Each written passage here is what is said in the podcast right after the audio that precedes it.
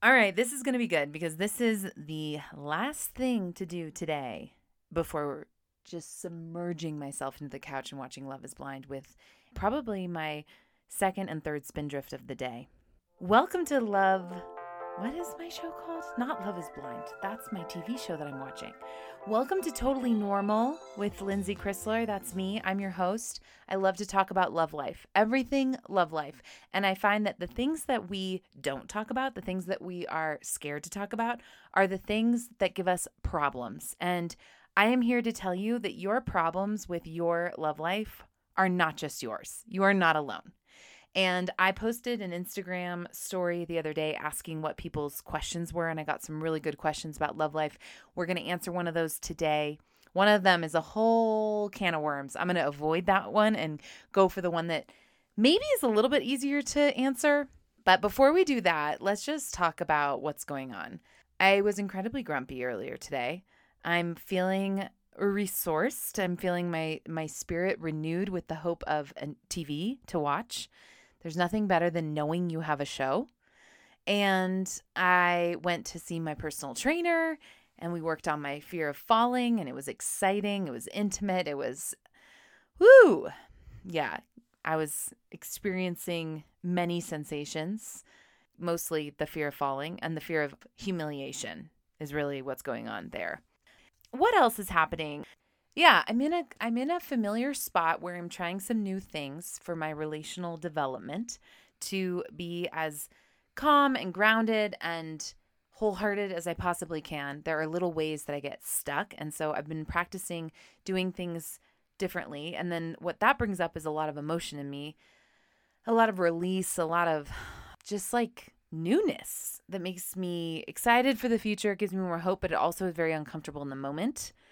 So I've been trying to do less problem solving for other people. To greet people's pain with anxiety and problem solving is is not everybody's favorite. So highly recommend do not doing that. Had to handle some conflict, breathing during that. That was exciting slash scary, but good. I went to a wedding, my first wedding since my own wedding. Really fun to go to a wedding after my wedding and not have the idea of my wedding what my wedding will be in my mind. It was a different frame of reference. It was really good. It was really good. I really recommend writing your own vows. This couple did, we did. I think writing your own vows is my number one piece of advice. Even if you do it the morning of, I think the bride in this wedding did it the morning of. Her vows were great. They can be simple, they can be sweet. It's so important. And I have thought about my vows many times since I got married. So that's my marriage tip, my wedding tip. The other tip I have is to keep it as simple as possible because so many little things start adding up and you want to give everyone this amazing experience. But honestly, if you invite good people to your wedding that support you and support your person and really celebrate you, if you have enough people like that and you have some good food, it does not matter what else happens. Nobody cares. We had a really weird DJ and nobody cared yeah, nobody cares. People just want to get together and people want to witness the ceremony. My favorite podcast, Poog, with Kate Berlant and Jacqueline Novak. Um, Kate was talking about how weddings are the last living theater, the last living art. And I think it's really true. People are going to be entertained and they're also going there to support you to their fullest. So if you invite good people, no matter if it's 10 people or 150 people, I guess 300, do people still do that? Feed them, welcome them and they will have a great time because people love weddings. You do not need to make it an amazing experience. That was something I wish I had really realized. I probably knew subconsciously, but I wish I had paid attention to that. But it's fine. My wedding was great. As my sister says, it was perfect. I haven't decided whether I'm going to be a podcast that talks about my menstrual cycle or not. I wish more people talked about it all the time so it wasn't a thing when I did it. But anyway, I have PMS. My energy is lower. I'm going into the winter season of my cycle. I've talked about seasons on cycles before. I really believe in it. Summer, fall, winter, spring. So I'm heading from fall into winter and I can feel it. The energy is drawing in.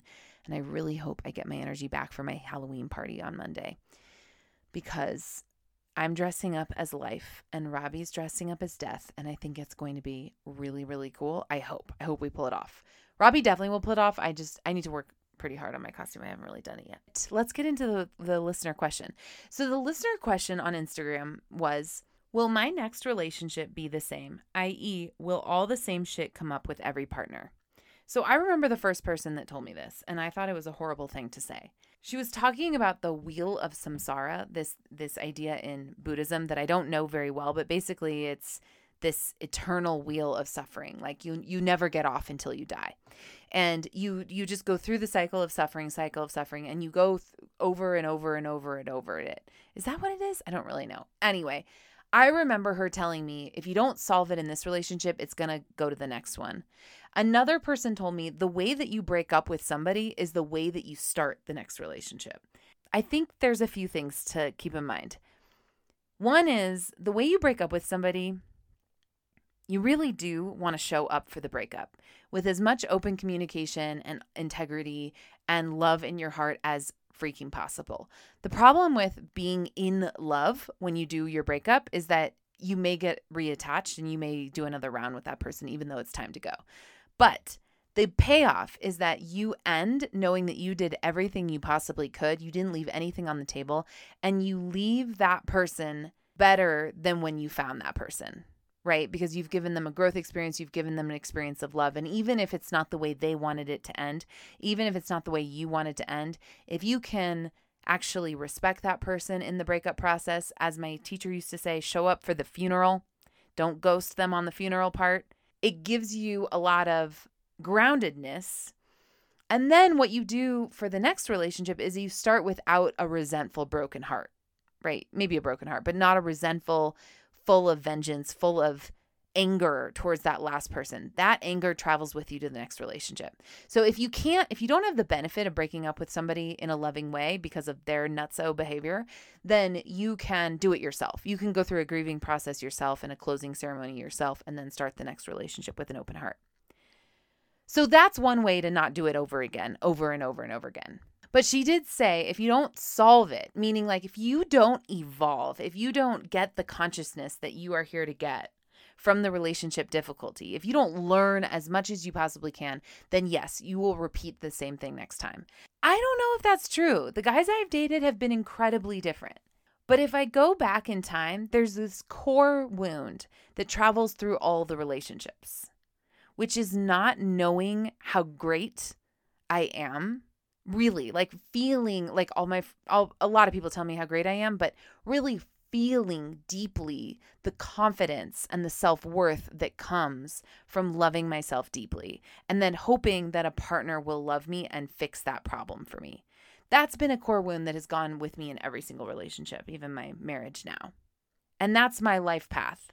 My life path is loving myself, taking really good care of myself, and then taking that love and extending out to another versus all the other ways you can do it. That's not everybody's.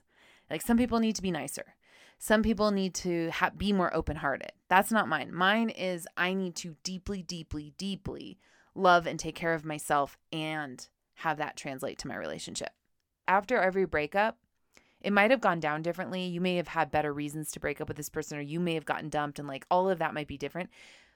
But a couple days out, when you're crying, like you're crying about the same thing the more you stay conscious of like what your things are, what are your wounds, not like only stay there. One of my other teachers says, don't dwell on the wound, dwell on the wellness. Christiane Pelmas says that. Yeah, I mean, you know, you don't want to dwell on it. You want to know yourself. You want to know yourself and you want to know your things. So if you get into relationship with controlling people, if you get into relationship with people who criticize you, and then that has you be codependently apologize like apologizing for yourself or always losing your temper or always not speaking up about the stuff that you're seeing about the impact that the person is having. It all might look very very different but at the end of the day you have your piece that you need to work on and that you need to do.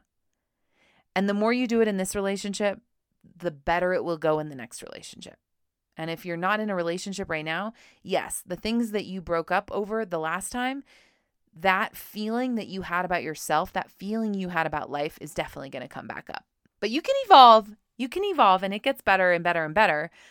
I cannot believe how much better it went from my engagement, I don't know, 10 years ago to my marriage now. The way that I'm communicating, the way that I am taking care of myself, the boundaries that I hold for myself.